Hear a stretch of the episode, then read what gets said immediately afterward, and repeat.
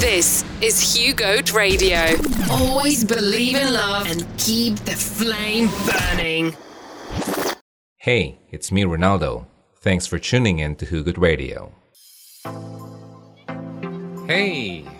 May nagtanong kasi, kaya meron akong uh, ibibigay sa inyo ngayon. Mga signs na iiwan ka ng lalaki. Ano daw yung mga signs, D J Ron? Paano ko malaman na ayaw na niya sa akin? Paano ko malaman na wala na siyang uh, gana sa relationship namin? Gusto niyo bang malaman? Madali lang to ha, kasi meron akong uh, work mamaya. So gusto ko lang kayong samahan ngayon. Ngayong gabi, it's April eighth, thirty minutes before ano, birthday ng tatay ko, April ninth. So, yun, seventy-five na ang tatay ko. Bilis ng panahon, ano? Ayun, wag naman po sana, huhuhu. Takot kayo malaman. Kailangan niyong malaman para hindi kayo nagtatagal sa walang kwentang samahan. Okay ba? Oo, oh, kasi masyado niyo kasi pinapatagal, kaya kayo nasasaktan.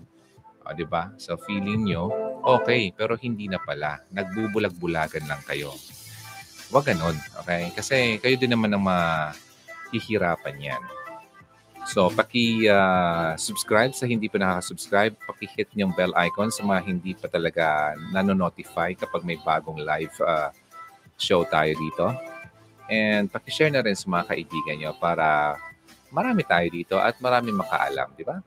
Kasi mas maganda yung uh, sinishare, hindi lang yung uh, sinasarili nyo ang natutunan, uh, natutunan dito. Ayun, so ano to, mga ten, eleven signs, okay. Alam mo sa relationship, hindi yan madali. Yeah? It takes two to tango, kumbaga. Uh, maraming mga bagay na kailangan mong isipin, mga bagay na kailangan mong uh, bantayan or tignan. Maraming pakiramdam na kailangan mong iproseso sa iyong buhay. Minsan, nagiging overwhelming na ito. Okay? Sobra-sobra na. Diba? Overwhelming, parang ang bigat, no? Pero, wala nang magsabi sa iyo na magiging madali kapag pumasok ka sa isang relationship. Wala. Kaya nga, ang sarap ng buhay kapag walang boyfriend o kaya girlfriend. Sarap kaya. You can go anywhere. You can, uh, I don't know, you can do whatever you want. Diba? Walang pipigil sa'yo, walang uh, kukontra sa'yo, walang uh, mag-pressure uh, sa'yo, walang pipigil, mga ganun. Gets nyo. E, pinasok nyo yan, so kailangan nyo yan i-ano, i-experience. Yan ang, kumbaga, yan ang pinag-sign up mo, di ba? Nag-sign up ka. Parang isang, ano, isang, ano lang, isang website. Kailangan mo mag-sign up para makuha mo yung isang bagay. So, nag-sign up ka. So, yun. Yung price niyan na kailangan mong bayaran, eh, syempre, ma-experience mo yun. So, wag kang magtaka kung uh, nangyayari yan. Pero, kasi, kung nanonood talaga kayo ng Hugot Radio, matagal na, hindi kayo dapat uh, sa moment na parang uh, masyado na kayong ano, masyado na kayong na parang di- na dependent sa samahan nyo. Di ba? Na parang ito na ang buhay mo. Hindi ka mabubuhay nang wala itong taong ito. Di ba? Parang siya ba ang uh, nagbibigay sa'yo ng hininga? Yan dapat yung baguhin, ha? Kasi hindi po ganun. Okay, now, kung nag-struggle ka na sa sitwasyon mo ngayon at hindi mo alam ang mga senyales kung ito bang lalaking ito ay balak pa bang magstay or balak ka ng iwanan. Okay? Siyempre, kailangan mo ikaw mag-decide niyan. Kung willing ka pang mag-go through sa hardship na yan, di ba? Ah, sa relationship niyo with that guy. Nako kasi. Nako kasi. Sinisisi. Okay. Ano ba? Ang medyo nakakalungkot yan. Ikaw ang may gusto. You're wi- you are so willing to go through yung hardship para sa relationship nyo. Ang kaso, yung lalaki naman o yung girlfriend mo ang hindi. Actually, this video ano applies uh, sa bawat ano sa bawat isa sa atin. Hindi lang babae. If you're a guy watching this, then ganito na naman kasi ginawa ng ex ko eh. Okay. So, uh, hindi lang to para sa babae.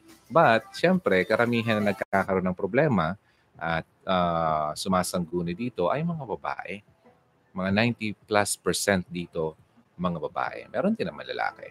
Now, sa ganitong paraan, okay, at uh, makikita mo talaga, it's like yung parang barometer mo. Ah, oo nga na, parang, hmm, may balak na nga talaga itong uh, mag-disappear. Diba? So, bit na pag-break up nyo kapag nangyari na ito. Kasi, kung hindi ka handa, masasaktan ka na talaga ng sobra-sobra. Kaya dapat ngayon palang handa ka na. Hindi kayong magulat na bigla ka na lang ginulat na wala na kayo. Diba? So at least, uh, ini-expect mo na ang mangyayari. Dahil nakikita mo na yung mga signs eh. Okay? You can afford to let him go kapag nangyari na yon. Kasi, handa ka na. At na, nabantayan mo na, nakita mo na yung mga signs. Okay? Mga signs na ang iyong boyfriend o yung girlfriend ay bala ka nang i-give up. Hmm. Maraming umiiyak. Wow! Wow! Wow! Wag naman po! Ay, nako. So, sige na nga.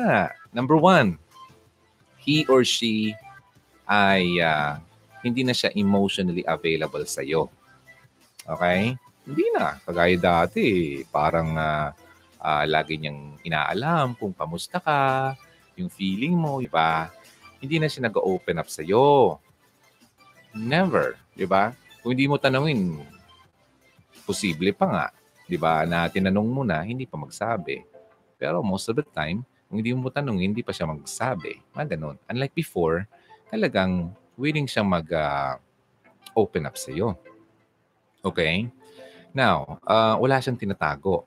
Okay? At uh, siyempre, yung trust niya nandiyan pa sa'yo, yung feeling niya and all, di ba?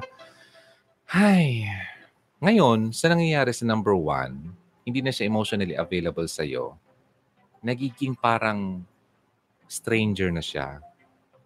Alam mo yung kantang uh, Strangers Again by Cinema?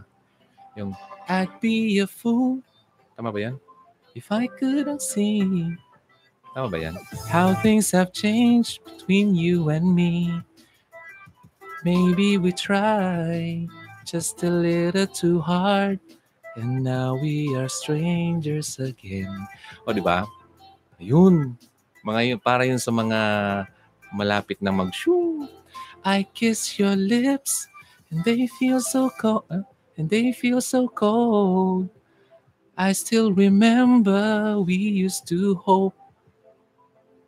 Kalimutan ko na eh. Bata pa ako nun eh. Mm-hmm. Ayan. Ano, alam, alapin nyo na lang. Uh, Strangers Again. Ah, mamaya. Nakalimutan ko na kada eh. Elementary pa ako. No, pero maganda yon. Ooh, lady, it's hard to believe. Mm-hmm. Ah, alam nyo na yon. Basta. Okay, kasi uh, ito kasi number one, parang nagiging stranger na siya sa'yo. Hindi mo na siya kilala kagaya dati, di ba? Ay, ano nangyari kaya sa kanya? Parang hindi na siya gaya nung dating nakilala ko. Mga ganun ang tanong mo sarili mo, di ba? So, nangyari na ba yan sa'yo ngayon? Hm, kung ganun, isa na yan sa mga signs. Wait lang, baba ko lang muna tong aking microphone. Hello? Hello? Okay. Mukha yatang parang sobrang lakas nung ano kanina. Okay lang ba? Wala bang nagreklamo dito? Feeling ko lang ah, ang lakas ng feed ko. Okay. So anyway, sana uh, isa yan sa mga signs ah. So move na tayo. Ang tanong ko sa iyo, nagkakaroon na ba kayo ng feeling na ganon?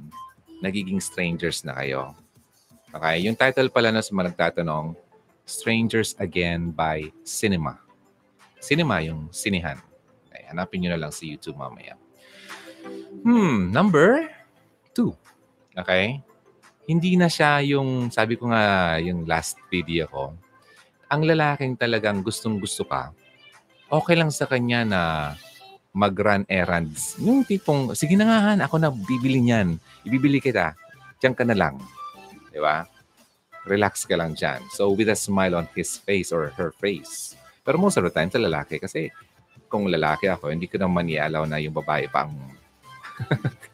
bumili or pumunta pa sa tindahan. So, sa situation yung mga babae, ngayon, kabaliktara na. Itong lalaki ay uh, hindi na siya yung ganun. Parang pabayaan ka na lang to do your thing. And uh, di na siya nag-e-effort uh, para, ay, ako na yan, han. Diba? Dati-rati ay napakasaya niyang mag-offer sa'yo ng, ako na yan, ako na yan, diyan ka na lang. Okay? He would do whatever he could, di ba? Yung, uh, pero siyempre masaya pa rin siya. Uh, wala kang nakikita na napilitan siya. Okay? Uh, nag-i-invest siya ng oras sa'yo uh, para matry niya ma- ma-please ka, mapasaya ka, ma- ma- yun, uh, mapatuwa ka. Pero ngayon, itong mga ginagawa niya dati, hindi na ngayon. Wala na yon. At paunti-unti nang nawawala pala. So, hindi naman totally nawala. So, paunti-unti nawawala. Papunta na doon. Okay? So, dalawang signs na yan na itong lalaki ay plano nang i-give up ikaw sa relationship yung dalawa. Niiyak na siya. Ikaw talaga, D J Ron. Gabi-gabi mo na lang ako pinapaiyak. Ano sabi dito? Dapat ko po, ano, dapat po may natitirang respeto at pagmamahal sa sariling umiibig, o, di ba? Okay, sige. Hindi tayo magtatagal, ha? So, kasi uh, may naghihintay sa aking gawain. Nakagat ko yung ano kanino.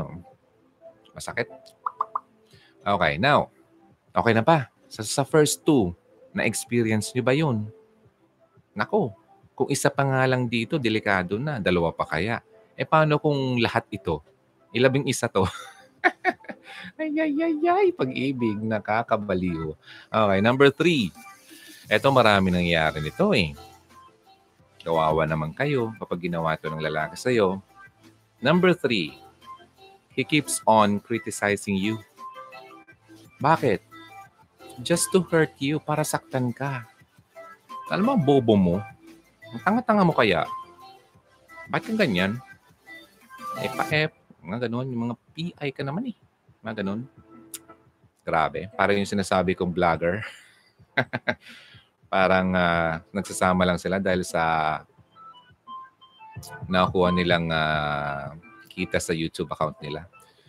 Okay. Now, um, so ito, kinikriticize ka ng parang, parang ma-hurt ka. Parang wala nang respeto sa'yo. Although yung criticism, I find naman sa relationship, yung constructive criticism, hindi yung destructive. Okay? Constructive. Yung sinasabi niya sa'yo dahil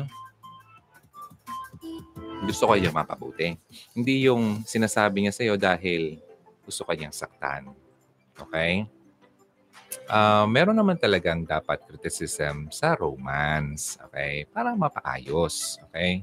Kaya lang, it should be done with uh, sensitivity. Dapat sen- sensitive siya, sensitibo siya. With love, di ba? With, um, ano bang tawag niyan sa Tagalog? Yung may halong lambing. Alam mo, han? Um, pwede bang magsuklay ka naman. Kasi, kasi mas maganda ka kapag nakasuklay. O, di ba?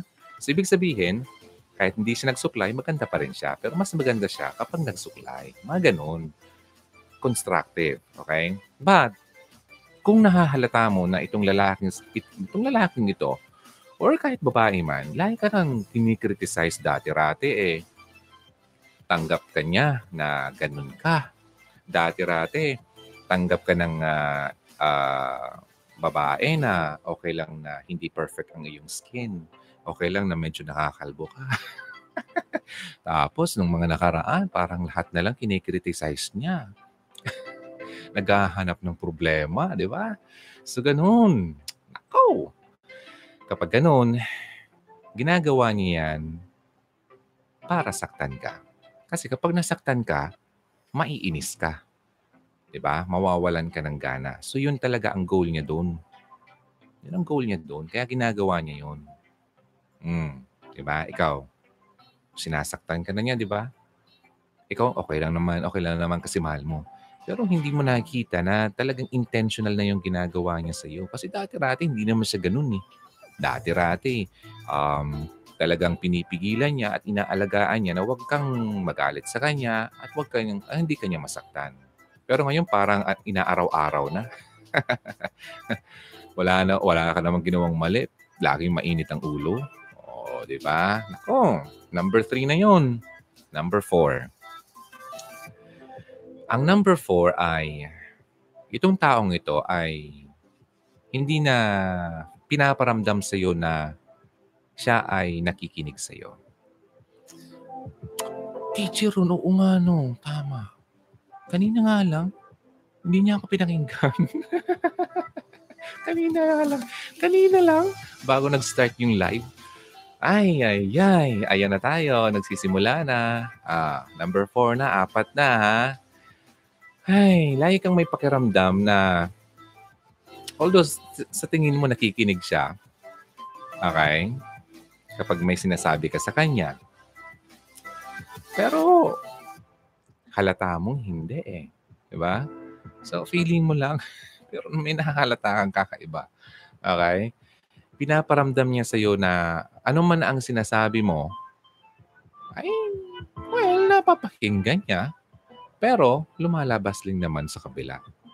Di ba? Pinapakinggan ka niya, pero hindi niya pinaprocess ang sinasabi mo. Ah, nagsasalita ka. Ah, mm, oh. Oh, okay. Mamaya na yan. Ay, taka lang. Ta oh, matatalo ako dito sa uh, Mobile Legends ko. Huwag mo maingay. Pambira. Mamaya na ka. Ano ba? Ay, nakainis ka naman. Labas na nga ako. Sige na, dyan ka na lang. Ay, kung ganyan ginagawa ng lalaki sa'yo. Nako, nako. Hi, lady. Oh, baby. It's hard to believe that there in your eyes, stranger I see. Bumabalik yung lyrics sa akin eh. And that's the only song we've got used, well, we've got used to play. Mm-hmm, mm-hmm. Hanapin ko kaya yon. Bumalik sa akin yung kantang yan. Ay, nako. Play kaya natin mamaya. Kaso hindi pwede. Baka maban tayo ni YouTube eh. Okay. So tandaan nyo na lang. Strangers Again. Again. I'm a nineties kid. Uh, karamihan sa mga gusto sa uh, nineties. Okay. Sa mga hindi dito nineties kid, makinig kayo na, parang isipan lang kantahin. Okay? I'd be a fool if I couldn't see how things have changed between you and me. Maybe we try just a little too hard and now we are strangers again. I kiss your lips, but they feel so cold. I still remember we used to hold. On those cold and lonely nights, we make love. And now, we are strangers again. Hi. Kanta to ng lalaki sa isang babae. Well, pwede mo naman itong balikta rin. According sa chorus, oh lady, oh boy, it's hard to believe that there in your eyes, stranger I see, and that the only song we got left to play are the memories of yesterday. Kakalungkot to mo. Memories of yesterday na lang. Hu-hu-hu, wrong timing. Nagtuturo po ng bata. Okay lang, manood ka na lang na, ano, ng replay mamaya. Okay? Importante ang pagtuturo sa bata. Okay? Turuan ng bata kung ano ang dapat niyang matutunan ngayon para paglaki niya ay hindi niya ito makakalimutan. Turuan ng tama para paglaki niya, nandun na talaga sa sistema niya. Okay? Mga magulang, huwag niyong kalimutan yan. Okay? Especially ang uh, pagmamahal sa Panginoon at ang pagkakaroon ng uh, tamang uh, kaalaman kung ano ba talaga siya sa mata ng Panginoon. Para paglaki niya, hindi maging kagaya ng mga iba dyan na hindi alam ang worth niya. Kaya naghahanap siya ng worth sa iba. Kaya kapag hindi na ibigay ng iba yung worth na hinahanap niya dun, nalulungkot siya kasi hindi niya alam ang halaga niya. Hugot Hugot. Okay, so yun. Anyway, hindi ako nagbibiro. Totoo yan. Okay? Now, move na tayo. Number, final exam. Final exam. Sige, manood ka na lang replay mamaya. Hindi ko naman ito patatagalin. So, number four na yun, ha? Hindi na siya nakikinig sa'yo. Number five. Hindi na siya nag-express ng pagmamahal niya sa'yo. Hindi na, kagaya dati. I love you, hon. Mahal. Mahal kita. Ikaw lang ang buhay ko. Gusto kitang makasama habang buhay. Ngayon, wala na. Hanggang salita na lang. Hanggang sulat na lang. Yung mga sinulat sa'yo dati, yung mga text sa'yo dati, hanggang doon na lang. Hindi na nauulit. Ang sarap lang tignan, basa-basahin, pero wala na. Hindi na niya inuulit para malaman mo at mapakinggan mo. Ay... Yung expression niya sa love ay uh, dati-dati ay napaka-frequent, constant. Yung nakaraan, lagi-lagi, everyday, I love you, hon. Good morning, hon. Good night. I love you. Sweet dreams. See you tomorrow. Uh, pagkagising mo, I love you kagad. Mahal kita. Alam mo ba? Di ba? Ngayon, hindi na. Ay, wala na siyang pakialam sa'yo.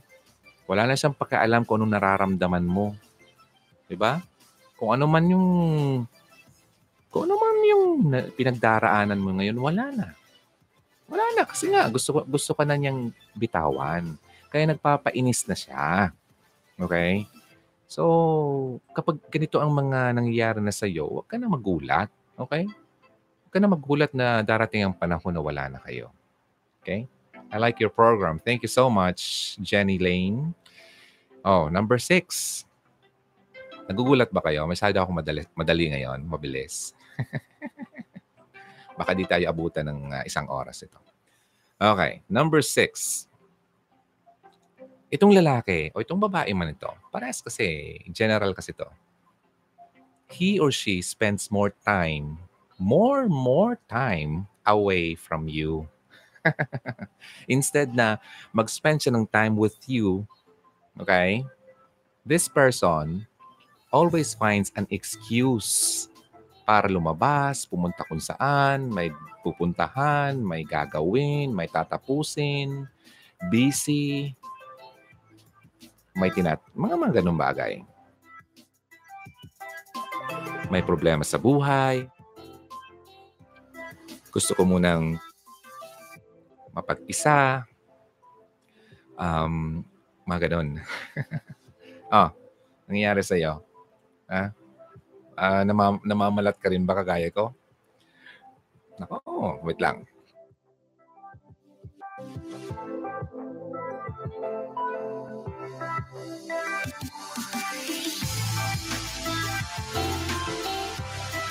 Kapag ganun ang boses ko, ibig sabihin, pagod ako. Parang kulang yung tulog kanina eh. Anyway, so, the show must go on kasi gustong-gusto ko itong uh, Hugot Radio. Love na love ko kaya kayo. Okay. Now, so itong taong ito, instead na mag-stay sa'yo sa bahay or kung saan man, aba, he would rather ano, uh, leave and uh, posibleng pumunta sa kaibigan, mga ganun, spend time with uh, his friends, or kung kasama mo man, sa isang lugar nga kayo, pero he spends more time watching T V, playing Mobile Legends, uh, playing his favorite game, or nandun lang sa bedroom niya. Parang hindi ka kinakausap, mga ganun. Diba? Relate ako. February tenth, iniwan na niya talaga ako ng tuluyan at pinagpalit sa iba. Hahahay, nako. Okay lang yun. Tawanan mo na lang. Instead of hu-hu-hu, say, ha, ha, ha, buti nga. At nakalaya ako sa walang kwentang lalaking niya. Kasi kung nagtagal pa kami, baka hindi lang ito ang inabot ko. Di ba? Ganun. Always think positive. Positively. Ano talagang lalamunan ko ngayon, ha? Pagpasensyahan nyo na, ha? Parang may nakasabit dito. O, tama, D J Ron. Okay. So, yun, ha? He spends more time, time away from you. Kasama mo nga, parang hindi mo rin kasama. Kasi iba yung hawak, iba yung kausap, may may nag-Facebook or nag-YouTube o kung ano man, nag-Netflix. Mga ganun bagay. Okay? Number six yon. Number seven. Wala siyang pakialam kung ikaw ay nafo-frustrate na niya lagi. Wala na siyang pakialam sa'yo. Okay lang sa kanya na, yun nga, saktan-saktan ka lang. Um, alam mo kasi, itong mga ginagawa niya ito, he's doing it on purpose. May plano talaga siya. May talagang sinasadya niya ang ginagawa niya. He's trying to frustrate you para to the point na ikaw na lang ang mag-give up at ma mainis sa kanya. Ganun kasi ginagawa ng mga walang kwentang tao. Yung mga taong mga takot, mga duwag. Okay? Duwag na sabihin ng katotohanan. Mga ganun. Kaya, wala kang panahon dapat sa mga kagaya niyan.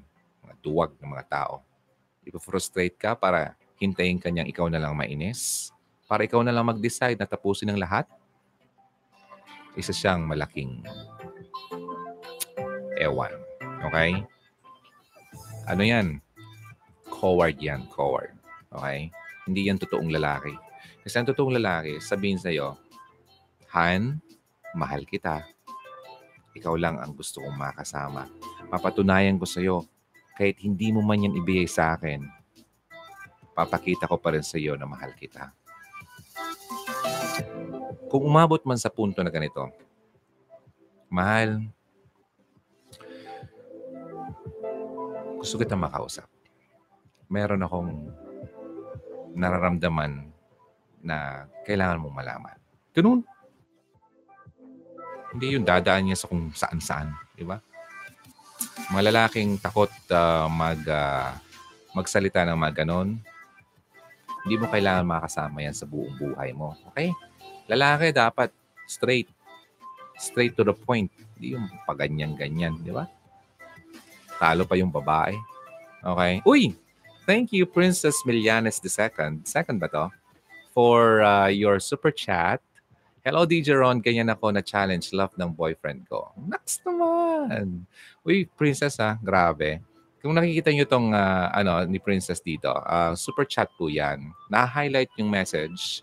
Kasi, nag-donate po siya certain amount. Any amount naman. Uh, wala naman sinasabi dito na mag-donate ka ng million. Wala naman. So, any amount. Then, uh, i-highlight yan ni YouTube. Then, makita yan uh, sa taas. O, diba? So yun, thanks again for the uh, super chat, uh, Princess Milianes the second. The second to, di ba? Kasi dalawang ganyan. So thanks for that. Hello again, D J Ron. Ganyan ko na-challenge love ng boyfriend ko. Okay, na-challenge niya yung boyfriend niya. Galing. Thank you so much. Ayan, nakakatuwa naman. Nakakagulat at nakakatuwa. If you want to do that, you can just uh, hit on the uh, uh, money symbol sa baba. Then, Uh, go to uh, Super Chat. Ano ba to? Then, uh, you can uh, indicate your amount. Kung ilan ba yung nakalagay doon. Hindi ko kasi alam yun eh. Kung magkano. Pinakamababa kung magkano. Then, you can send your e uh, message. Okay? After putting the amount. Then, buy and send. Oh, yun. Yun ang ginawa niya. Okay? Maraming salamat. Grabe. Kakatawa ka naman.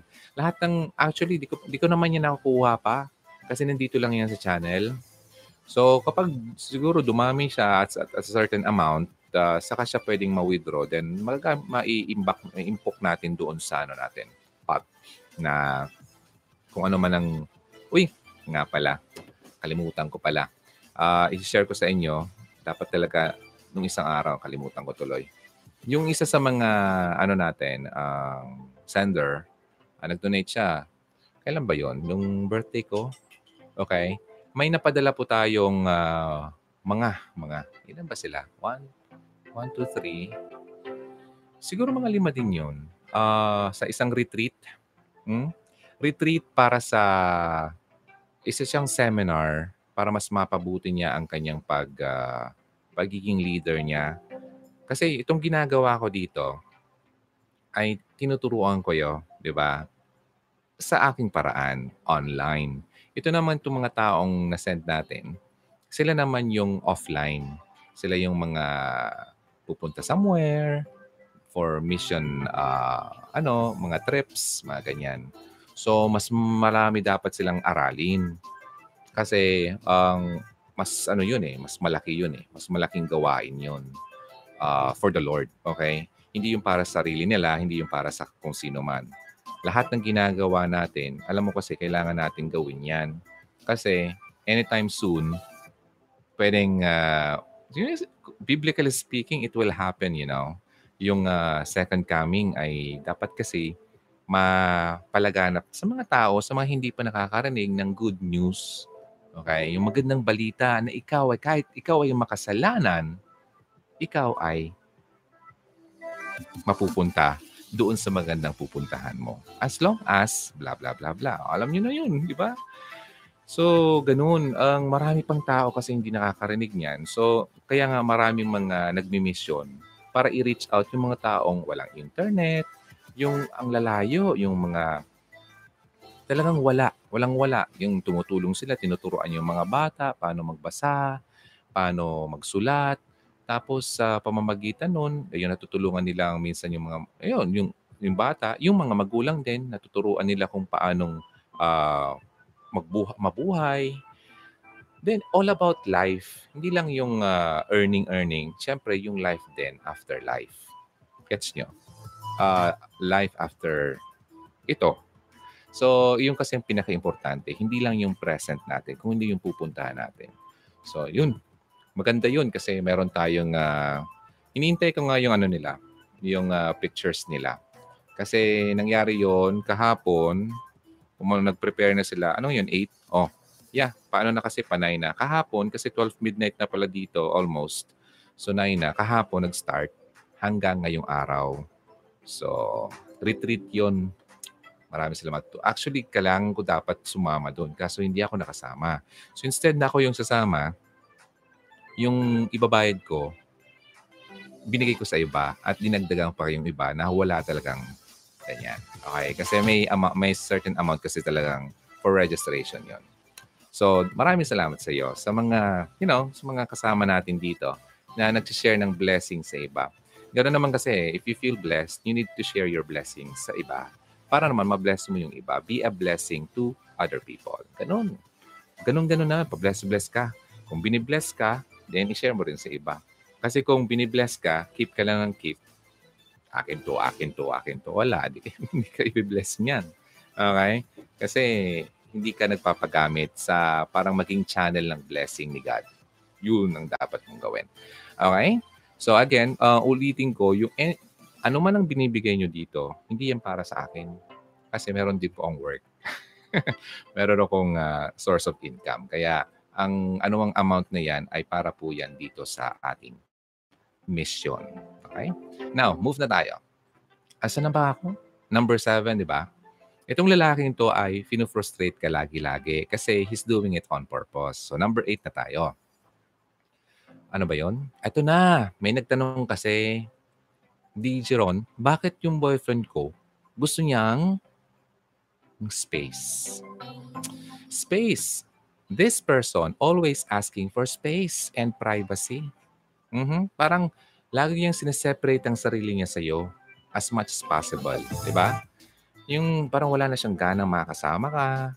Yung, uh, ayun na nga, um, di na, wala lang sense yung uh, relationship niya sa'yo. Sa, sa kanya ba yan? Sa kanya, wala lang sense yung relationship niyo. Kaya parang gusto niya laging may space, laging may privacy, lagi siyang may uh, pupuntahan pero hindi ka naman kasama, mga ganun. Nangyayari ba yan sa'yo? Hmm? Hi po. Paano mag-payment, Lodi? Wala akong PayPal. Ah, okay. Hindi ko nga alam, no? PayPal ba yun? Eh, hindi naman alam ko, hindi lang PayPal eh. Um, wait lang, check ko lang. Uh, test ko lang sa akin. Then buy and send. Ano pang mga options dito? I think pwede rin naman sa card mo. Oops. Sana huwag tayo maputol. Yeah, uh, pwede, pwede sa card mo. Wala, kahit hindi PayPal. Pwedeng card, pwedeng PayPal. Ah, yeah, dalawa nga. Ah, ayan. Ayun. So, pinakamababa, ano ba to? fifty pesos ba to? Hindi ko pa kasi ito tinry sa akin eh, sarili ko. So anyway, so kung ano yung pinakamababa, yun na lang. Hindi naman tayo nag-expect ng uh, great, ano, uh, great amounts, kumbaga. Okay? So yun ha, number eight yun ay space and privacy. Kung nangyayari na yan sa'yo,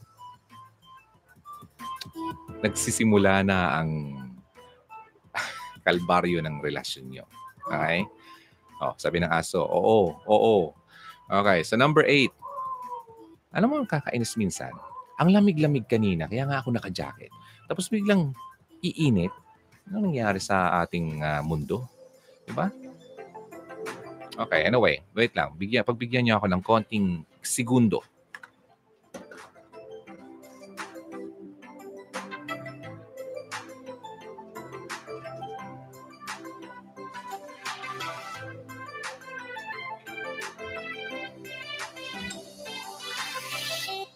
Maximize ko tuloy. Mamaya yan, parang yellow na naman dito.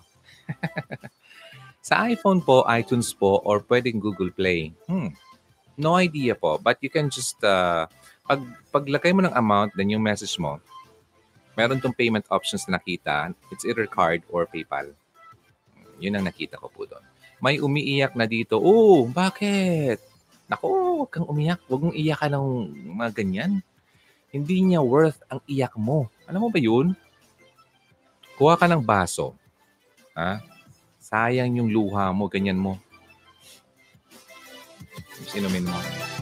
Mmm, sarap. Yak. Kadiri. Okay, anyway. Huwag mong gawin yun. Okay, huwag mong sayangin ang luha mo, okay?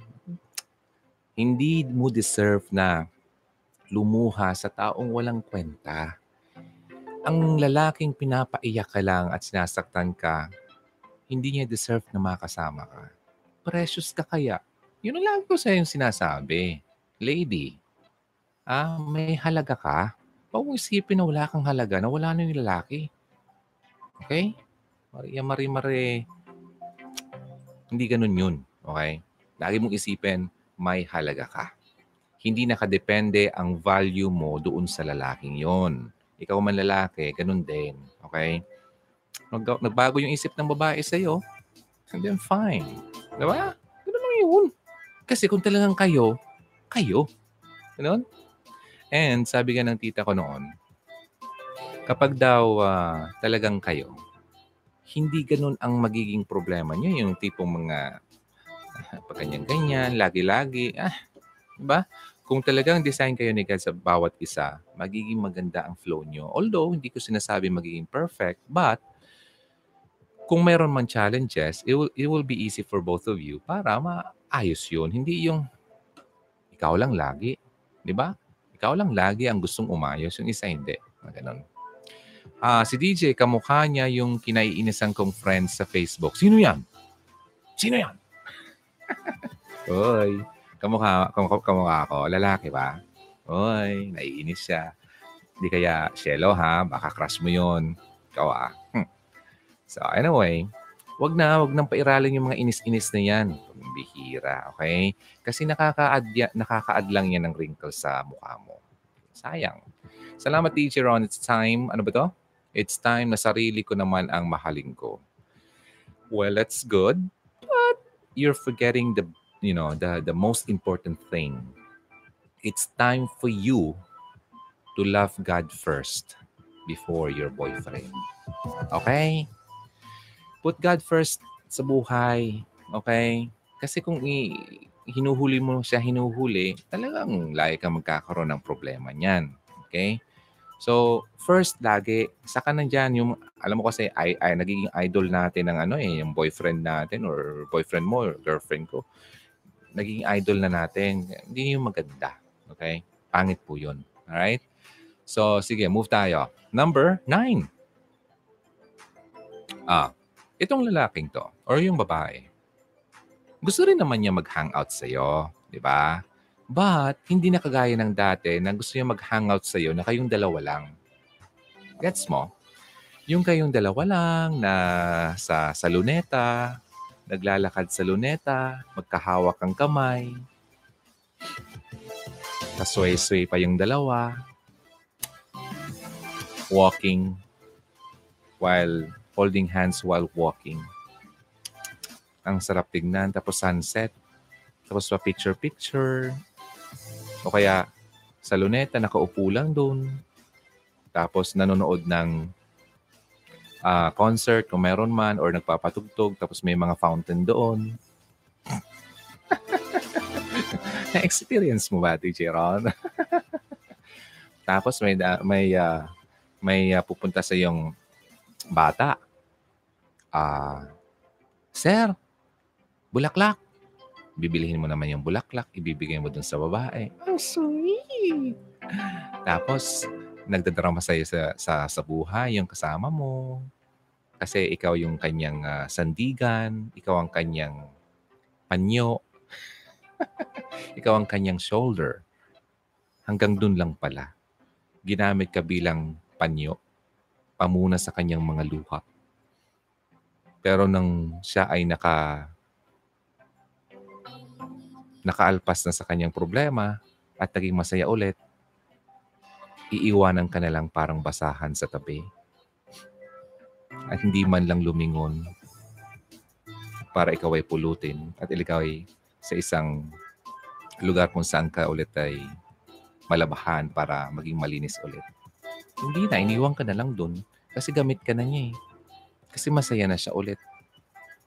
Nakalimot na. Nakalimutan niya yung mga panahon na umiiyak-iyak siya sa tabi mo. Ikaw ang ginagawang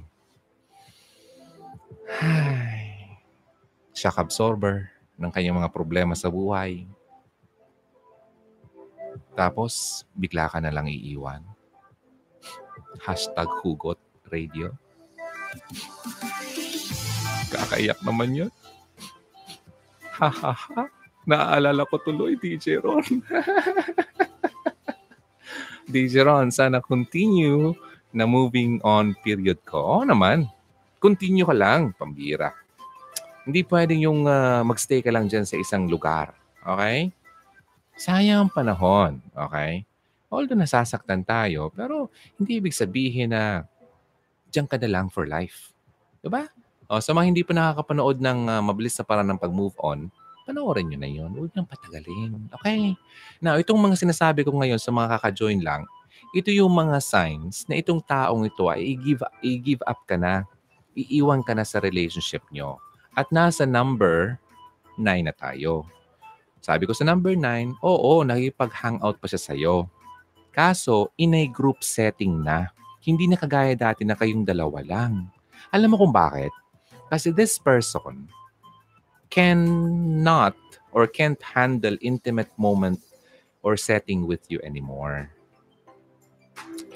Ayaw na niya na maging intimate kayo. Ayaw na niya maging sweet kayo. Kasi di na niya feel. Diba? Ganun yun. So, kaya lalabas din naman kayo with a group setting na kasi this person feels awkward na, huh? awkward, na parang hindi na siya komportable na kayong dalawa na lang. Alam mo kung bakit? Kasi meron na siyang ibang napupusuan. Yun na yung taong yun ang gusto niyang makasama na sila lang dalawa. Gets niya ako? Hmm, gets. Ow, sabi niya, ow. Pero D J Ron, hindi lang siya sa pagtatawanan ko yung girl na nakarelasyon ng boyfriend ko. May sabi sa akin ng post daw sa Facebook na feeling broken-hearted siya. Tas daming sticker na iyak yun lang advice you now. What do you mean? K. Hmm? Sino yung broken-hearted? Yung babae? Ay, stalker. Stalker sa sa current girlfriend ng boyfriend niya, ng ex niya. Kawa. Huwag mo nang habuli. Alam mo, iniwang ka man ng tao, wala sa'yong problema. Wala sa'yong kulang. Kaya huwag mong isipin na mababa ang tingin mo na sarili mo dahil iniwang ka. Kalokohan yun. Nasa kanya ang problema, kaya siya nawala. Kaya siya umalis.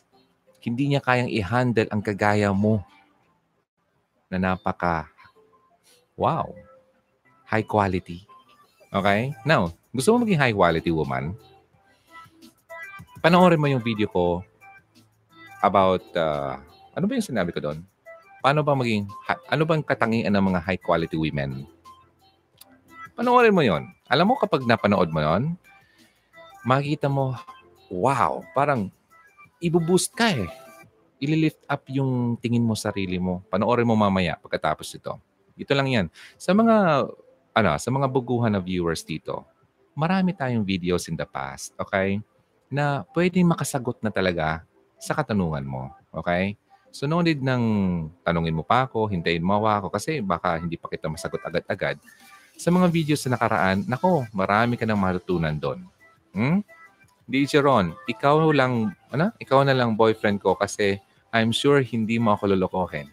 Dahil you know na better. Wow naman, grabe. Hey, ikaw ah. Hmm, huwag kang magbiro. Huwag kang magbiro sa katulad ko noon. Nako, hmm.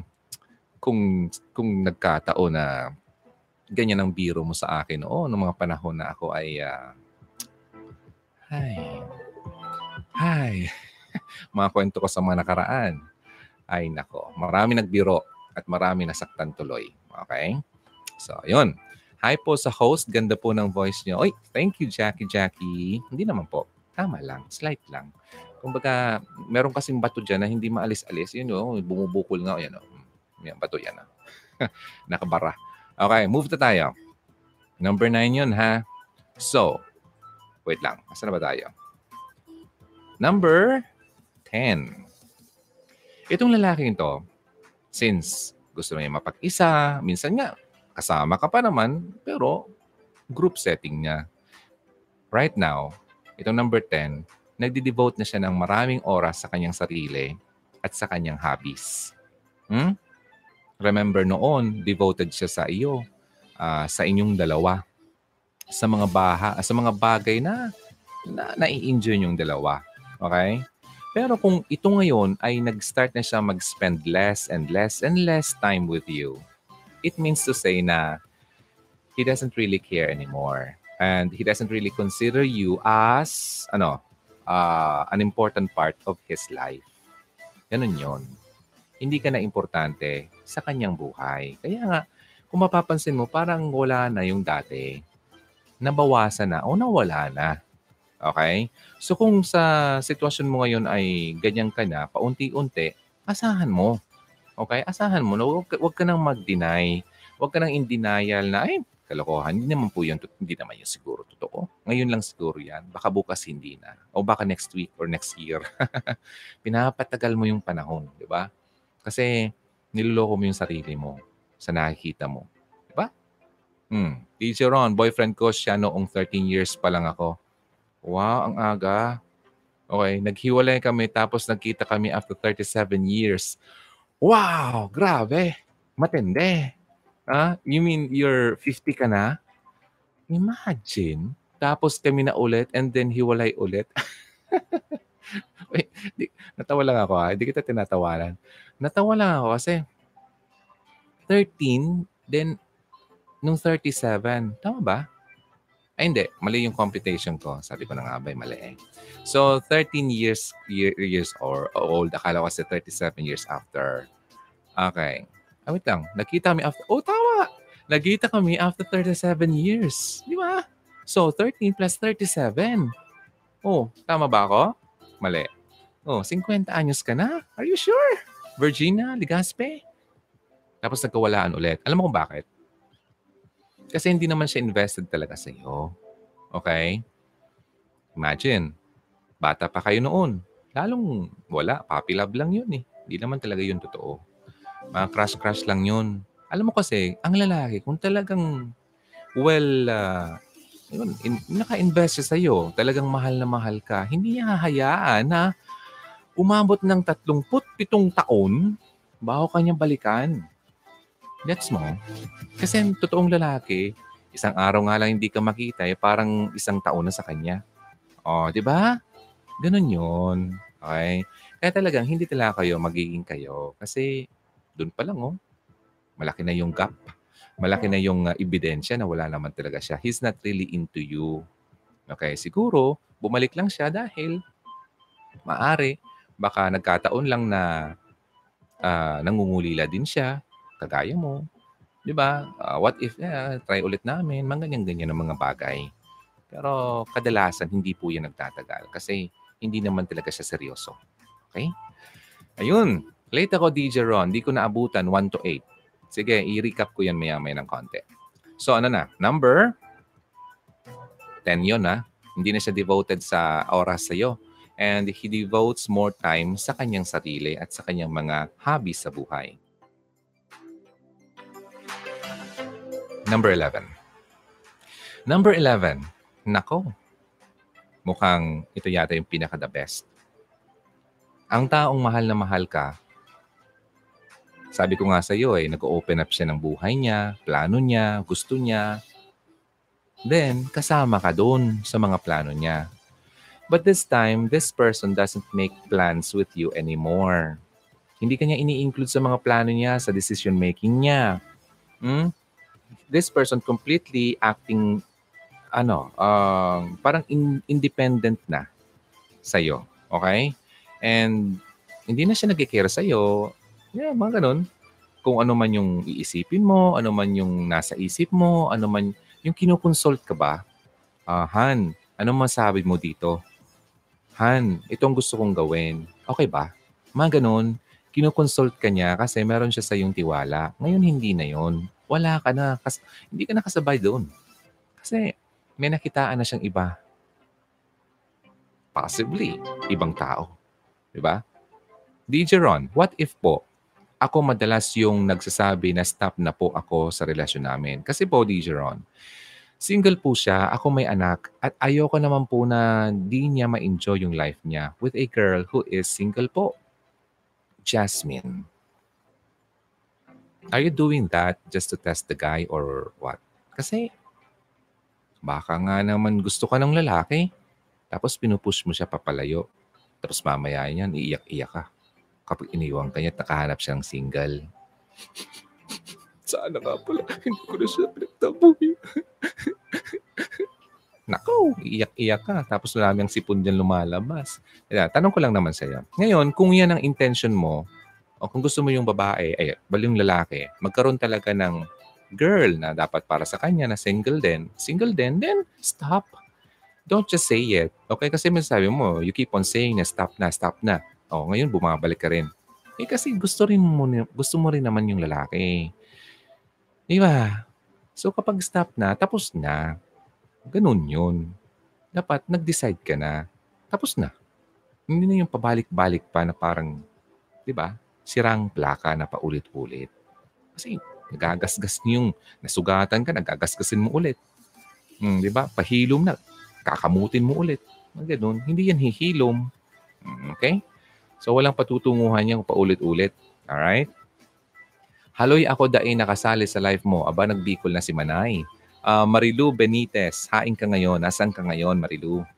Okay. Matagal ka nga hindi na, matagal ko hindi nakita ang pangalan mo. Okay, Celine Smith, yung girl, siya pa may ganang magalit sa akin. Kaya sabi ko, don't worry girl, sayo na, say, sayong sayo na yan. Kasi wala naman kwenta yan. Next no. Don't worry girl. Ano, nakita ka lang, parang yung mga, yung mga Black American lang kapag nagsabing mga ganyan-ganyan, parang pumipitik-pitik yung kamay, talang nagla, nagla, ano? Nag-iinisan yung dalawang babae. So yun, huwag mo nang patulang kasi. Alam mo kasi, ang mga... Oops, baka may masaktan ako. Sabi nga nila, ang mga kabit ay siyang nanggagaliiti. Siya pang galit. Dahil ang kabit ay hindi po talaga siya sigurado sa kanyang posisyon.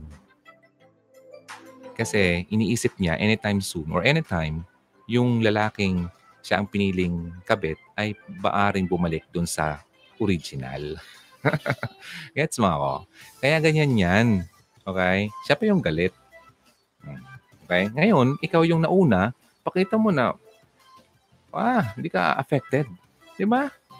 Di mo, di mo pakita sa kanila na ikaw ay affected. Kasi talagang ano, ulit-ulitin yan. Huwag mong pansinin nga. Sabi ko nga, ang naninira sa'yo basta't alam mo lang na tama ang ginagawa mo. O, kanta yun. Huwag mong isipin, huwag mong dibdibin. Kung papatulan mo, lalo ka lang aasarin. Nosi, nosi balasi. Sino, sino ba sila? Ah, ganun yun. Ah, nako, iilagay nyo yan sa sistema nyo. Kung ayaw sa'yo, then fine. Huwag, hindi mo kailangan ipagpilitan ang sarili mo sa isang tao, sa mga taong ayaw naman sa'yo. As long as you're doing the right thing. Diba? You should not be a people pleaser. Ganun ako eh. Hindi ako people pleaser. I don't please people. Just to, para malike ako, magustuhan nila ako. Hindi. I please God. Okay? Now, sabi ko nga, yung professional, being a professional ignorer. Ignorer. Ignore the, the things na nakasurround sa'yo na nagpapasakit, nagpapasakit lang sa'yo. Nagpapabigat lang ng damdamin mo. Ignore. Okay? Ituon mo ang pansin mo sa mga bagay na nakaka-lift up sa'yo. Sa mga bagay na may uh, tiwala sa'yo, mga tao. Yung mga taong pinupush ka, kaya mo yan. Hindi yung taong pinupull down ka. Tanggalin mo yan sa friends list mo, mga kagayang tao. Yung mga inggitero, yung mga chismoso, chismosa, yung mga ganyan. Alam mo, kapag ginawa mo yan, magiging maganda ang buhay mo. Then, of course, huwag mong kakalimutan yung relationship mo talaga kasi yun naman talagang pinaka-importante natin dapat gawin. Okay? Yung importante, dapat yung direct access natin kay God. Hayaan mo sila sa mga nakalipalibot sa'yo. Talagang hindi mo ma hindi mo naman talaga mapigilan na may mga tao na kahit wala ka namang ginagawa, galit sa'yo. Di ba? Kasi inggit. May mga ganun. Envy rots the bones. Biblical yan. Envy, yung inggit, ay uh, rots. Yung na, na, na, natutunaw or ano bang rot? Rotten. Or parang nabubulok. Binubulok ang, ang buto ng tao. Kaya kung nainggit ka sa isang tao, yung taong kinainggitan mo, ha, feeling, wala naman siya feeling na nainggit ka. Pero ikaw parang, inis talaga, grabe. Kita ko lang itong mukha nito, nakakainis talaga. No, na-imbierno ka na. Ganun yung mga tao nainggit sa'yo. Pero yung kinakainisan mo, parang wala lang, di niya feel, di niya alam na ikaw na ganun ang feel mo sa kanya. So, ganun dapat ikaw. Okay? Hayaan mo silang mainggit. Basta, wala ka naman inaapakan, wala ka naman sinasaktan na tao. Okay?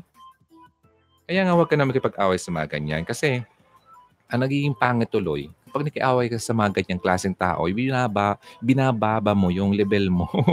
Di ba? Parang mas mababa ka na tuloy doon. Di ba? Always ano, stand firm diyan sa, sa, sa position mo.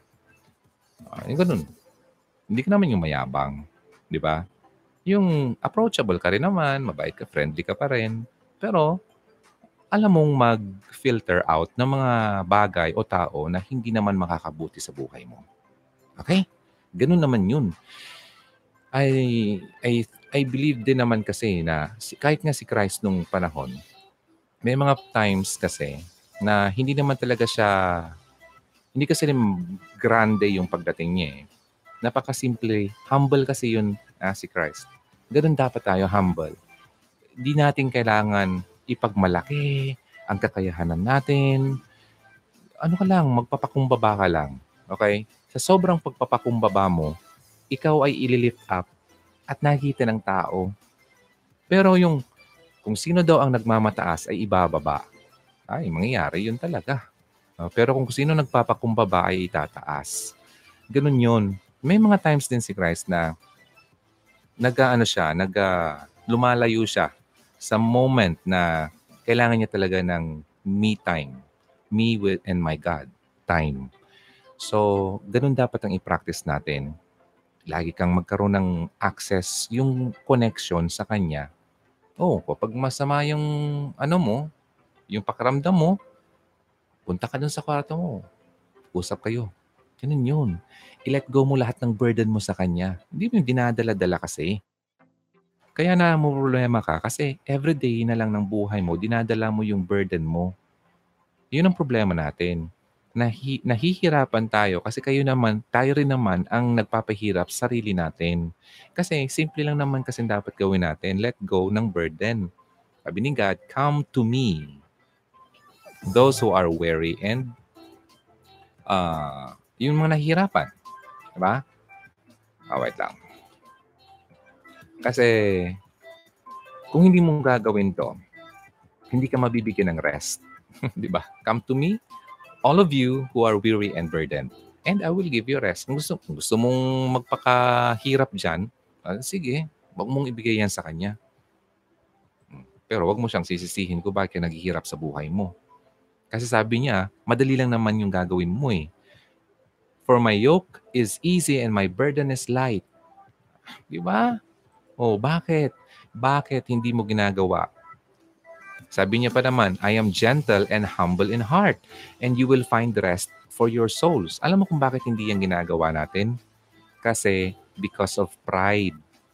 Yung pride chicken, kaya ko to. Hindi ko yung kailangan. Nabot ko nga to yung buhay ko ngayon. Wala siya noon eh. Hindi ko kailangan yan. Mayaman ko kaya. Dami kong pera sa bangko. Ganda ng trabaho ko. Hindi ko kailangan yun. Ganoon, pride. Okay? Kapag nangyari, dumating sa punto, may kikilala akong ganyan. Sobra. Pinsan ko pa naman. Sobrang fried chicken sa katawan. Kala niya eh parang sana yung pinaka, 'di ba? Ultimo magulang niya eh wala siyang respeto, 'di ba? Yung imagine, yung lumuwa sa kanya. Grabe. Kasi ang ganda ng buhay niya, ang ganda ng trabaho niya, mayaman, convert mo sa sa Pilipinas ang pera niya, milyonaryo. Oo. No doubt, okay? Pero hindi niya naiisip na hindi niya ma-achieve kundi siya na-bless. Hmm? Kundi siya binless ng Panginoon. Yun ang problema sa atin eh. Pero darating at darating sa punto at sana wag mo nang hintayin pang mangyari yan. Kung ikaw ay masyadong ma-pride sa buhay, darating ang punto na ibibreak ka ng Panginoon. To the point na ma-realize mo yung pagkaka masyado mong mapagmataas. Okay? Wag mo na sanang hintayin pa yan. Okay, ngayon pa lang, sana ma-realize mo na. Kasi kadalasan, sa mga point na pagbe-break ni God sa mga taong kagaya niyan, ay talagang, ma, pag nangyari yon, wala ka ng ibang pupuntahan, kundi siya na lang talaga. Sobrang hirap na magiging madadaanan mo. Sobrang hirap, mapapaiyak at mapapaluhod ka. Mapapasurrender ka. Gusto mo yon? Ah, well, pa rin. Ah, gusto mong pagdaanan yon, Di natin, kung, di natin alam kung ano yun. Tingnan mo na lang yung uh, kwento ni Job sa, sa, sa Bible, kung ano nangyari sa kanya. I think siya yung pinaka-jackpot sa nangyari nun eh. Yung binrake talaga siya. Tinest yung faith niya. Diba? So, sana, sana ngayon ay uh, maging humble na tayo. Simula ngayon. Okay? Humble mong sarili mo. Para naman mapag... Uh, ano bang tawag dyan sa Tagalog? Makaawaan ka. Okay? Now, sige. Yung mga hindi nakarating, i-recap ko lang. eleven signs na ang lalaking ito, yung babae man, ay i-give up ka na sa inyong relationship. Number one, hindi na siya emotionally, emotionally available sa iyo. Kagaya dati, gano'n. Diba? Masyado siyang open sa iyo. Ngayon, hindi na. Number two, okay, hindi na siya nag... Wala na siyang, uh, ano man sa Tagalog, willingness para gawin ang isang bagay sa'yo, para sa'yo, with a smile. Diba? Para naiinis na siya na mag, mag, uh, gumawa ng favor. Favor mo sa kanya. Naiinis na siya. Number three, like kanyang kinikriticize para saktan ka lang. Mga bagay na alam mo nang naiinis ka, alam niyang naiinis ka, kung nakainasan mo, ginagawa at ginagawa niya pa rin para inisin ka. Number four, hindi na siya nakikinig talaga sa iyo. He doesn't pay uh, attention. He is, uh, he, well, pina, na, naririnig, yun nga, naririnig, pero hindi pinapakinggan. Dalawang klase, magkaiba yun eh. Okay? Pag pinapakinggan, listening. Iba ang listening sa hearing. Gets nyo? Hearing, narinig kita, pero hindi ko pinrasis yung sinabi mo. But if I listen to you, naintindihan ko ang sinasabi mo. Kasi pumapasok sa puso ko. Okay, gets mo yun? Hu, hu, hu. May mang, mang, mangyayari sa akin soon. I know and I'm ready. O yun, dapat talaga maging ready ka. Ngayon pat na rinig mo na itong mga signs na to, well, huwag ka na matakot. At huwag ka na mabigla pa kung mangyari pa yan na magkawalaan kayo. Okay? So number four, yun. Number five, hindi na siya expressive ng kanyang pagmamahal sa'yo. Bihira mo na siyang marinig mag-I love you. Mag-I love you naman pero parang parang walang lasa. Di ba? Parang ang tabang. Sinabi lang niya para, para lang may masabi. Pero wala yung, hindi mo, mararamdaman mo naman kasi kung totoong sinasabi, di ba? So he doesn't express, or he doesn't express his love for you anymore. Number six, nag-spend na siya ng more, more, more time away from you. Kasi ayaw na niya magkaroon ng intimate moment with you. Okay? So yun. Number seven naman, lagi kanyang finu-frustrate. Kasi nga, ginagawa niya yun intentional. On a purpose. With a purpose. Okay? Kaya, iniinis ka to the point na sana, mainis na to sa akin para siya na lang ang mag-give up. Yun. Yun ang ginagawa ng lalaki. Or babae man na gusto kanyang iwanan talaga. Number eight. Lagi siya naghahanap ng, naghumihingi sa'yo ng space at privacy. Number nine. Uh, mas gusto niya mag-hangout. Kasama ka pero with a group setting. Hindi na yung kayong dalawa na lang kasi ayaw na niya yung mga romantic uh, moments, intimate moment na naglalakad kayo sa Roxas Boulevard, nanonood ng uh, sunset, or pumunta ng Luneta, ganoon, kung saan man na lugar. Wala na yun. Naglalakad sa baybayin, nagtatakbuhan, naghahabulan, rolling-rolling. Ano yan? So, no? Richard Gomez at si Don Soliyeta. Wow! Anong, anong, anong pelikula yon? Yung... Ay, nakalimutan ko. Basta maganda yon. Ang ganda-ganda pa doon ni Don Soliyeta. Well, maganda pa rin naman pala si Don until now. Okay? So, for the record. Okay? He devotes more time. Ito naman number ten. Lumalayo na nga siya sa'yo pero yung oras niya mas dinidevote na niya sa sarili niya at sa kanyang mga hobby sa buhay. Number eleven naman ay hindi na siya nag-make plans with you. Wala na, wala na. Hindi ka nakasama sa kanyang mga plano. Ay, sino sa inyo ang naka-perfect? Yay! Kung naka-perfect ka, matuwa ka at nalaman mo ang katotohanan. Huwag ka malungkot, okay? Kasi, kung di mo ito nalaman, baka kailan pa, di ba?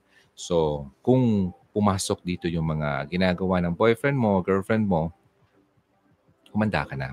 Alam mo, mas maigi nga ang dapat mong gawin. Unahan mo na siya. Aya, nasabi ko yan dati.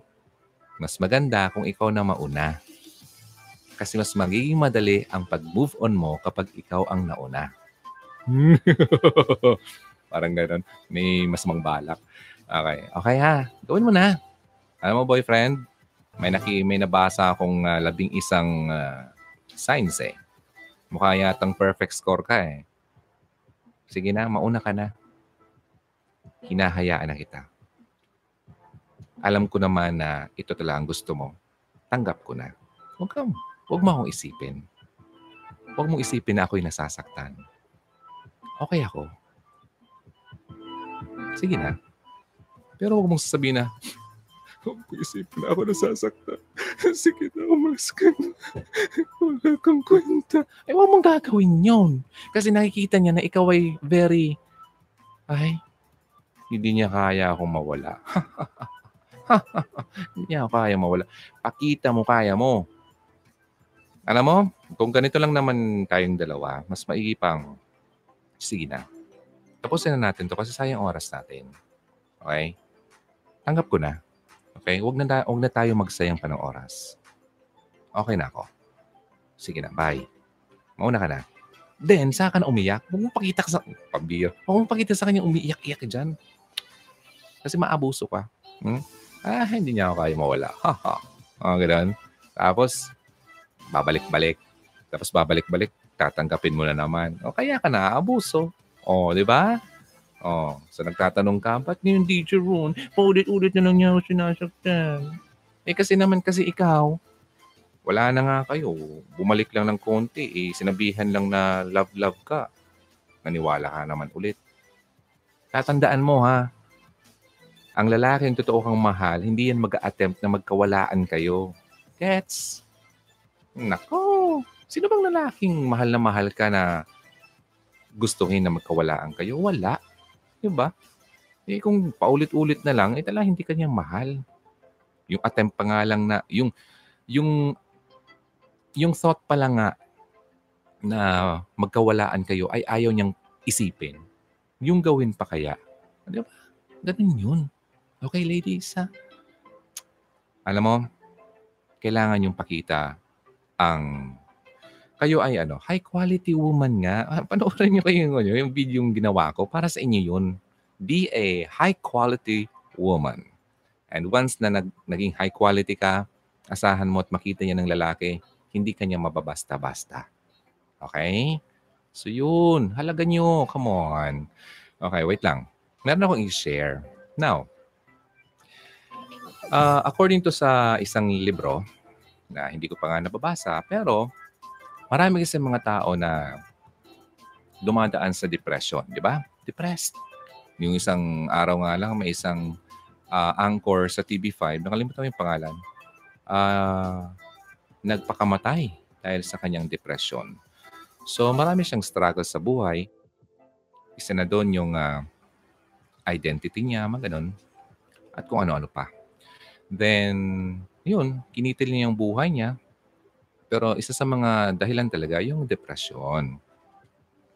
Um, ang depression kasi, alam mo, uh, to the point na parang iniisip, dumaan kasi ako niyan eh. Parang gusto mo mawala na, matapos na. Kasi feeling mo wala ng pag-asa, wala ka ng halaga, wala ka ng kwenta, wala nang magkakagusto sa'yo, wala ka ng futuro, wala ka ng future, wala ka ng pupuntahan, wala nang magandang mangyayari pa sa buhay mo. Mga kasinungalingan niya na pinapasok ng kalaban natin sa ating isipan. Okay? Huwag mong i-entertain yan. Kasi the more na i-entertain mo yan, talagang mahuhulog ka sa hukay niya, sa kanyang patibong. Kaya nga it's important na malaman mo talaga ang halaga mo bilang tao. Basahin ko kaya ito. Galing ito sa Love Struck ni uh, uh, Pastor Ronald Molmisa. Magkapangalan kami. Defeating Depression. Itong part lang to. And if you wanna have a copy of this book, um, sana ba ito? Di niya kita. Sa National Bookstore meron ito. And sa P C B S, sa Philippine Christian Bookstore. Maraming series to eh. Um, ilan ba to? Anim yata. Ay, anim na ganitong libro. Iba-iba ang topic niya. Defeating Depression. May dalawang uri ng depression na umaalipin sa marami. Ang una, reactive. Mm-hmm. Reactive ay bunga ng mga krisis, imagined or real, na nakakaapekto sa ating emosyon, kagaya ng kahirapan, pagkamatay ng isang taong mahal niya. Ang pangalawa naman, uh, psychotic depression. Endogenous ang term. Itong psychotic uh, depression ay ang mga O R are ang mas malalang kaso ng uh, malalang kaso na maaring tumagal sa mahabang panahon at resistant sa mga treatments. So, hindi na siya nadadala sa gamot. Okay? Kasi psychotic, no? Uh, maaring biological ang sanhi dahil sa sobrang kalungkutan. Example, uh, postpartum or Yeah, partum disorder, hormonal imbalance, mga ganyan. O kaya ay psychological cognitive. Sa mga fresh from breakup, ay nako, nako pala, eto na pumasok. Sa mga fresh from breakup, ang depression ay nagmumula sa feelings of failure, loneliness, abandonment, at sense of worthlessness. O sabi ko nga sa iyo kanina eh, parang wala ka ng halaga. Kasi iniwan ka. Diba? Sabi dito, we must learn to manage our sadness. I-manage mo yung kalungkutan mo sa katawan. Okay? Kasi kung hindi mo daw ma-manage ito, it would surely manage you. Imagine, kapag hindi mo na-manage ito, siya ang mag-manage sa'yo, siya ang mag-control sa'yo. Hindi maganda yon. Narinig mo ba yung ano ko? Ino-off ko yung microphone. Sana hindi narinig ang... Hello? Narinig niyo ako? Are you sure? Naka-off pala yung microphone ko? Sigurado kayo? Narinig niyo ako? Isang oras na ako nagdadaldal dito. Naka-off yung microphone ko? Pakisabi nga po dito. Pakisabi nga po dito sa comment section. Yes, dinig po ay salamat naman pambira. O kakaon ko lang. Maria Marimar. Okay, anyway.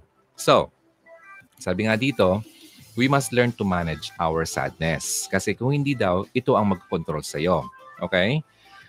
Ay, ikaw ang may kakayahang magdesisyon kung kailan ka iiyak at kung kailan ka tatahimik. Masarap naman iyong kahit saan at kahit anong oras ay nag uh, ay nagawa ka lang or, or ang ngawa ka lang ng ngawa. Okay, move tayo. Of course, hindi panahon ng pag-iyak kung ikaw ay nagtatrabaho. Nagtatrabaho ka, no? Tapos uh, pupun- na sumasakay ka sa M R T, umiyak ka ng iyak. Sabi ng mga tao, iyak kaya, ano nangyari kaya dito? Iyak ng iyak. Diba? May panahon para sa pag-iyak, ha? Okay? Of course, sabi nga dito, hindi sa panahon na nagtatrabaho, uh, sa opisina, or sa gitna ng meeting, or kapag nandiyan yung mga ibang tao. Okay? Maaring masadlak ang mga depressed sa attitude of learned helplessness. Anong ibig sabihin? Damdaming wala ng epekto anuman ang kanilang gawin sa buhay. Uh, they simply give up trying. Okay? Uh, Pastor Ronald uh, Molmisa, uh, binabasa ko lang po yung parte ng iyong libro. At uh, kung gusto niyo itong magkaroon ng kopya, Love Struck, Sakit No More Edition. Okay, Ronald Molmisa. Now, kasi hindi naman talaga actually pwedeng i-share ito sa inyo. Kasi wag mo na i-reproduce in any form. Okay, anyway. So, maintindihan naman ito ng mga authors na, or ng author at saka ng, ng company. Uh, pinopromote ko naman yung book nila. Okay? Now, sabi dito, matindi ang negative thinking ng mga depressed. Ukol sa buhay, ukol sa kanilang sarili at ukol sa kanilang kinabukasan. Ito ang ugat ng pagkawala ng motivation. Motivation nila ang magpatuloy sa kanilang ginagawa. Okay? Isang classic example daw ang naganap kay Prophet Elijah. Okay? Matapos ang kanyang victorious uh, moment nang ginapi niya ang mga propeta ni Baal, tumalilis siya ng takbo papalayo dahil ipinapatay siya ng wicked queen na si Jezebel. Sabi dito, we assume na adrenaline pumping ang eksenang ito. Sa sobrang takot, naiwan pa niya ang, mga, ang kanyang alalay at mag-isang namuhay sa desierto sa ilalim ng isang puno. So imagine, no? Nanalo na siya pero parang nagkaroon siya ng something. Okay? Ang lingkod ng Diyos ay biglang naging suicidal. Wow! Suicidal at napabulalas ng panalangin. Sabi niya, Yahweh, kunin na po niyo ako. Ako po'y hirap na hirap na. Mabuti pa pong mamatay na ako. Diba? Dumadaan tayo sa point na ganyan, no? Parang gusto mo na lang mamatay. Okay? Hindi na ito nakakabigla dahil sa tindi ng physical at emotional stress na dinaanan niya.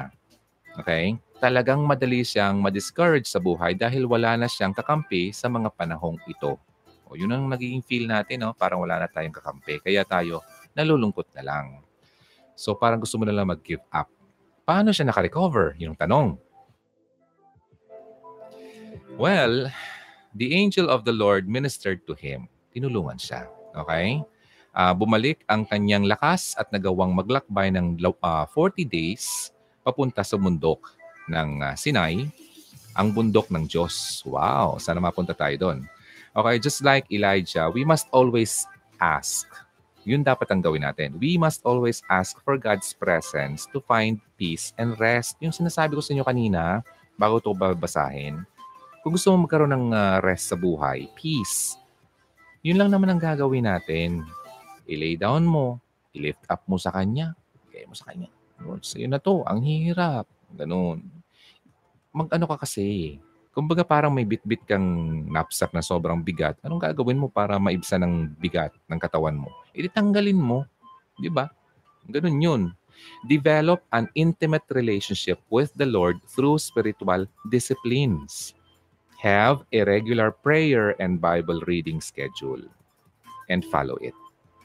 Okay? Immerse yourself in a life of a local church. Yun ang sinasabi ko sa inyo. Kailangan nyo maghanap ng church.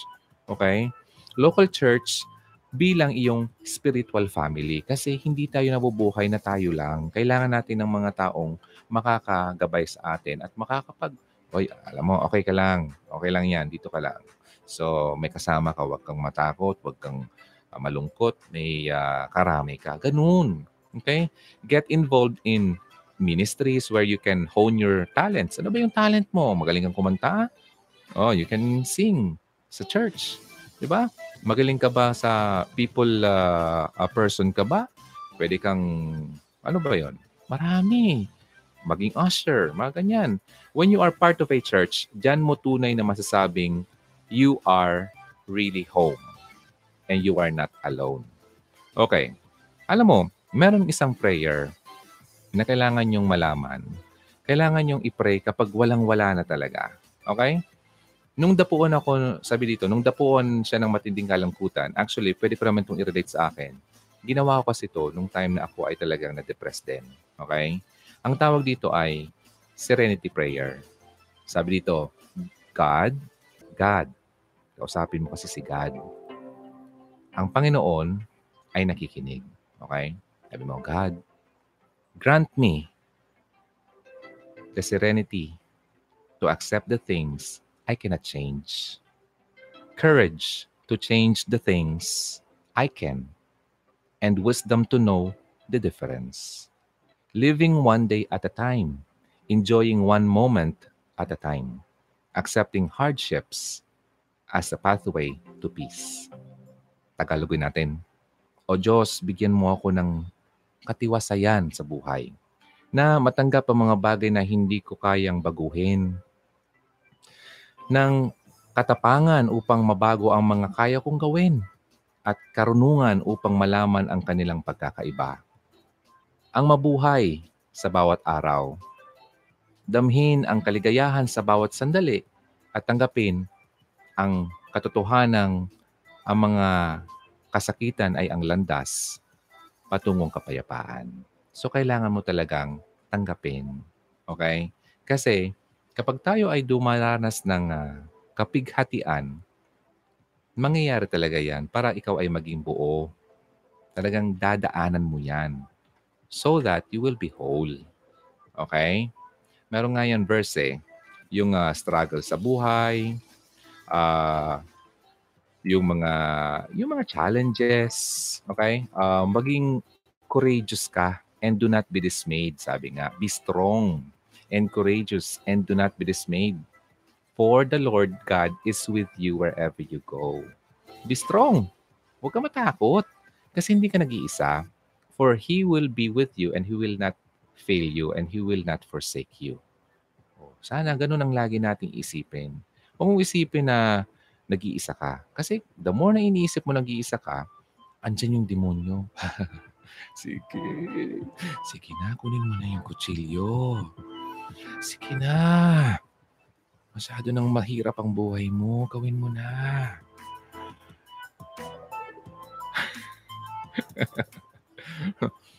Tumatawa-tawa lang ako pero nangyayari yan. Okay? Kaya huwag mong hayaan gawin yon. Huwag mong hayaan na i-take over ka niya. Okay? Kasi si God naghihintay lang naman sa'yo na pumunta ka sa Kanya. Tumakbo ka. Okay? Sasalubungin ka niyan. Hindi ka naman niya pababayaan eh. God is our refuge and strength. Siya ang ating, uh, ang, ano bang refuge sa Tagalog? Yung parang uh, pupuntahan kapag ikaw ay uh, shelter natin. Kapag may danger sa buhay natin. Siya ang ating lakas. Okay? He is our ever-present help in trouble. Okay? Therefore, we should not fear. Okay? Huwag tayong matakot. Okay? So, sino sa inyo ang natatakot dito? Mga natatakot na mag-isa, natatakot na hindi na makapag-asawa, natatakot na baka hindi na makakuha ng boyfriend, natatakot na baka hindi na ako magkaroon ng anak kasi sobra ako ng tanda. Hmm, mga takot na nilalagay sa isip natin na hindi naman totoo. Alam mo, at ibibigay, ibibigay ng Panginoon kapag talagang para sa iyo yan. Okay? Kasi kaya nga sinasabi ko sa inyo eh, huwag kang magmadali.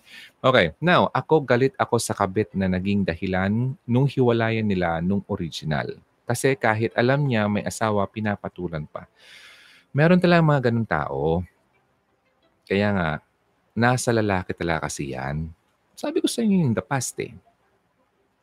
May girlfriend ako. Pero merong mga gustong kumuha sa akin. Dalawa pa. Sa isang gabi. Imagine that. Ilan kaming ta? Tatlo kami. Ay, ay, ay, ay, ay. Okay, dalawa laban sa isa. Pero hindi ko pinagbigyan. Dahil mahal ko yung girlfriend ko. Nasa lalaki yan. Okay? Kaya kapag ang lalaki ay nagpadala sa ganyan, hindi kanyan mahal. Okay? Hindi kayo totoong mahal niyan. Kasi ako, nagawa kong labanan yung temptation dahil mahal na mahal ko yung girlfriend ko. O, di ba? O, dalawang kwento yun. Yung isa, hinubaran pa nga ako sa harap. O, dahil nga akala niya ay tatabihan ko siya. Ay, yun pala, ang purpose ko lang naman talaga ay ikuha siya ng matutulugan. Oh, ganun. Panoorin nyo na lang yung uh, other videos ko. Nandun yung kwento nun. Okay? Basta ang masasabi ko dito, ang lalaki, hindi yan magpapahulog sa temptation kung talagang meron siyang tunay na pagmamahal sa'yo. At syempre, meron siyang tunay na relasyon sa taas. Kasi kung wala, prone talaga siya sa temptation. Kasi wala nga siya relationship kay God eh. Oh. Siyempre, magiging malakas yung hatak sa kanya ng kalaban, wala siyang protection, shield from God. Diba? Shield of the Holy Spirit. Ay, ay, ay. Kaya mga babae, huwag kayo sa lalaking walang ano, relationship sa Panginoon. Kasi talagang sasaktan ka lang talaga niyan. I am telling you many, many times. Ulit-ulitin ko pa hanggat sa maturete na ma mainis na kayo sa akin. Kasi yun pala, yun talaga totoo. Okay? Ano pa? Ano, ano pang gusto yung marinig sa akin? Di ba? D J, saan mamahanap ang lalaking yan? Huwag mong hanapin. Kusang yan ibibigay sa'yo. Okay? Hindi yan hinahanap. Okay? Kaya nga, si God kasi talaga, eh, uh, sabi ko nga, si God naghihintay sa'yo, come to me. Si God nakakakita, this person is not good to be alone. Nakikita niya. So, bibigyan ka ng favor. Bibigyan ko to ng best na tao para sa kanya. Pabor. Okay? So, hintayin mo na lang. Sa tamang panahon, ladies, come on. Alam mo, marami akong kakilalang babae. Uh, masyado, ano na sila? thirty plus na. Pero hindi sila natatakot. Very happy pa. Ano pa ang mga mukha nila? Hindi tumatanda kasi wala silang stress. Masok ka sa isang relationship, pinilit mo.